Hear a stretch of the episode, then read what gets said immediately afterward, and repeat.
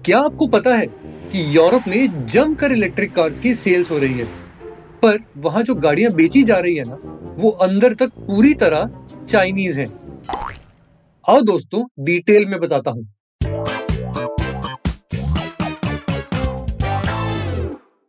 नमस्कार आदाब सलाम, वड़क्कम और सत मैं जयंत, स्वागत करता हूँ आपका हमारे आज के इस एपिसोड में।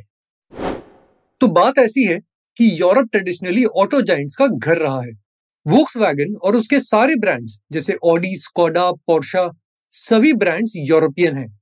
सेम कहानी है बीएमडब्ल्यू की या फिर मर्सिडीज बेंज की स्टेलांटिस या फियाट की।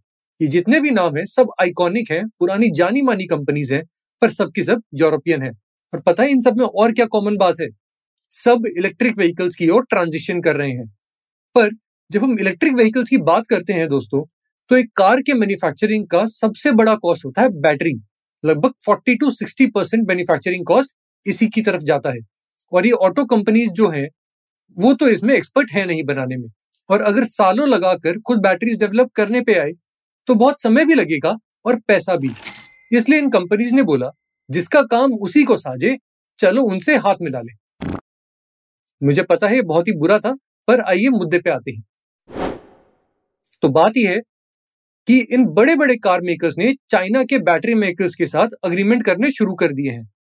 ये बोल रहे हैं, आप आओ हमारे यूरोप में, हमारे साथ जॉइंट वेंचर करो, हमारे प्लांट्स के पास ही अपनी बैटरी की मेगा फैक्ट्री लगाओ और सारा का सारा प्रोडक्शन हमें हमारी गाड़ियों के लिए सप्लाई कर दो। और इस तरह हुआ वो रेवोल्यूशन चालू, जिसके अंडर अभी ये सभी गाड़ियाँ बनाने वाली कंपनीज़ अपनी टेक्नोलॉजी बनाए बिना सीधा चाइनीज़ बैटरी मेकर्स के साथ ही अपने प्लांट्स लगा रही हैं यूरोप के अंदर। तो इसका आउटकम क्या आता है दोस्तों?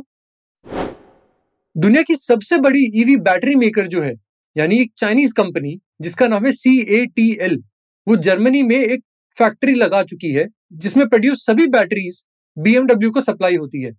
ऐसे ही ये कंपनी हंगरी में सात गुना बड़ी फैक्ट्री लगा रही है, जिसमें बनने वाली सभी बैटरीज मर्सिडीज बेंज को सप्लाई होंगी।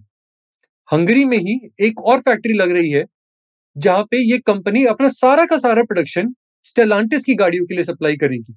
और ऐसे ही एक और प्लांट लग रहा है हंगरी के अंदर ही, जिससे सारा का सारा सप्लाई बीएमडब्ल्यू के लिए जाएगा। और टोटल पूरे के पूरे यूरोप में ऐसे 12 मेगा फैक्ट्रीज लग रही हैं बैटरी की। सब के सब चाइनीज़ प्लेयर्स के साथ पार्टनरशिप करके। कमाल है ना? पर अफसोस, ये काफ़ी नहीं है यूरोप की बड़ी बड़ी कार कंपनीज़ को इलेक्ट्रिक कार्स का किंग बनाने के लिए। क्योंकि चाइनीज़ कंपनीज़ जैसे नियो एक्सपेंग बीवाईडी और लीप मोटर्स इनसे काफ़ी ज़्यादा फीचर्स वाली गाड़ियाँ काफ़ी कम रेट्स में बनाकर यूरोप एक्सपोर्ट कर रही हैं और वहाँ पे सेल कर रही हैं। और पिछले कुछ सालों में इन चाइनीज़ कार मेकर्स ने इतना बड़ा मार्केट कैप्चर कर लिया है कि यूरोपियन कंपनीज़ लगातार मार्केट शेयर को लूज कर रहे हैं। तो ये एक नई प्रॉब्लम खड़ी हो गई है। तो देखो, कई साल हो गए हैं यूरोप की बड़ी बड़ी कार कंपनीज़ ने कई इलेक्ट्रिक कार्स बनाकर लॉन्च कर दी हैं। पर चाइनीज़ कंपनीज़ को बीट करना या उनकी ग्रोथ को स्लो करना, ये इतना आसान साबित नहीं हुआ है अब तक। इसलिए इन कंपनीज़ ने अब एक नया रूट अपनाया है कि उनको हरा नहीं सकते तो उनकी ग्रोथ स्टोरी में अपना फ़ायदा ढूंढो, यानी उन कंपनीज़ के शेयर होल्डर बन जाओ। और अब कुछ ऐसा ही हो रहा है। स्टेलांटिस ने लीप मोटर्स में 1.6 बिलियन डॉलर का इन्वेस्टमेंट करके उसमें 21 परसेंट की ओनरशिप खरीद ली है। सेम वे वॉक्सवैगन ने भी चाइनीज़ कॉम्पिटिटर एक्सपेंग में 700 मिलियन डॉलर का इन्वेस्टमेंट किया है। और इस तरह यूरोप में चाइनीज़ ईवीज और बैटरीज ने पूरे डायनामिक्स को हिला कर रख दिया है। कमाल है ना? तो दोस्तों, यही है इस पॉडकास्ट का सार। अगर आपको हमारे पॉडकास्ट बियॉन्ड द हेडलाइन का ये एपिसोड पसंद आया तो फॉलो करें हमें अपने पसंदीदा ऑडियो प्लेटफॉर्म पे। फिर मिलते हैं अगले एपिसोड में।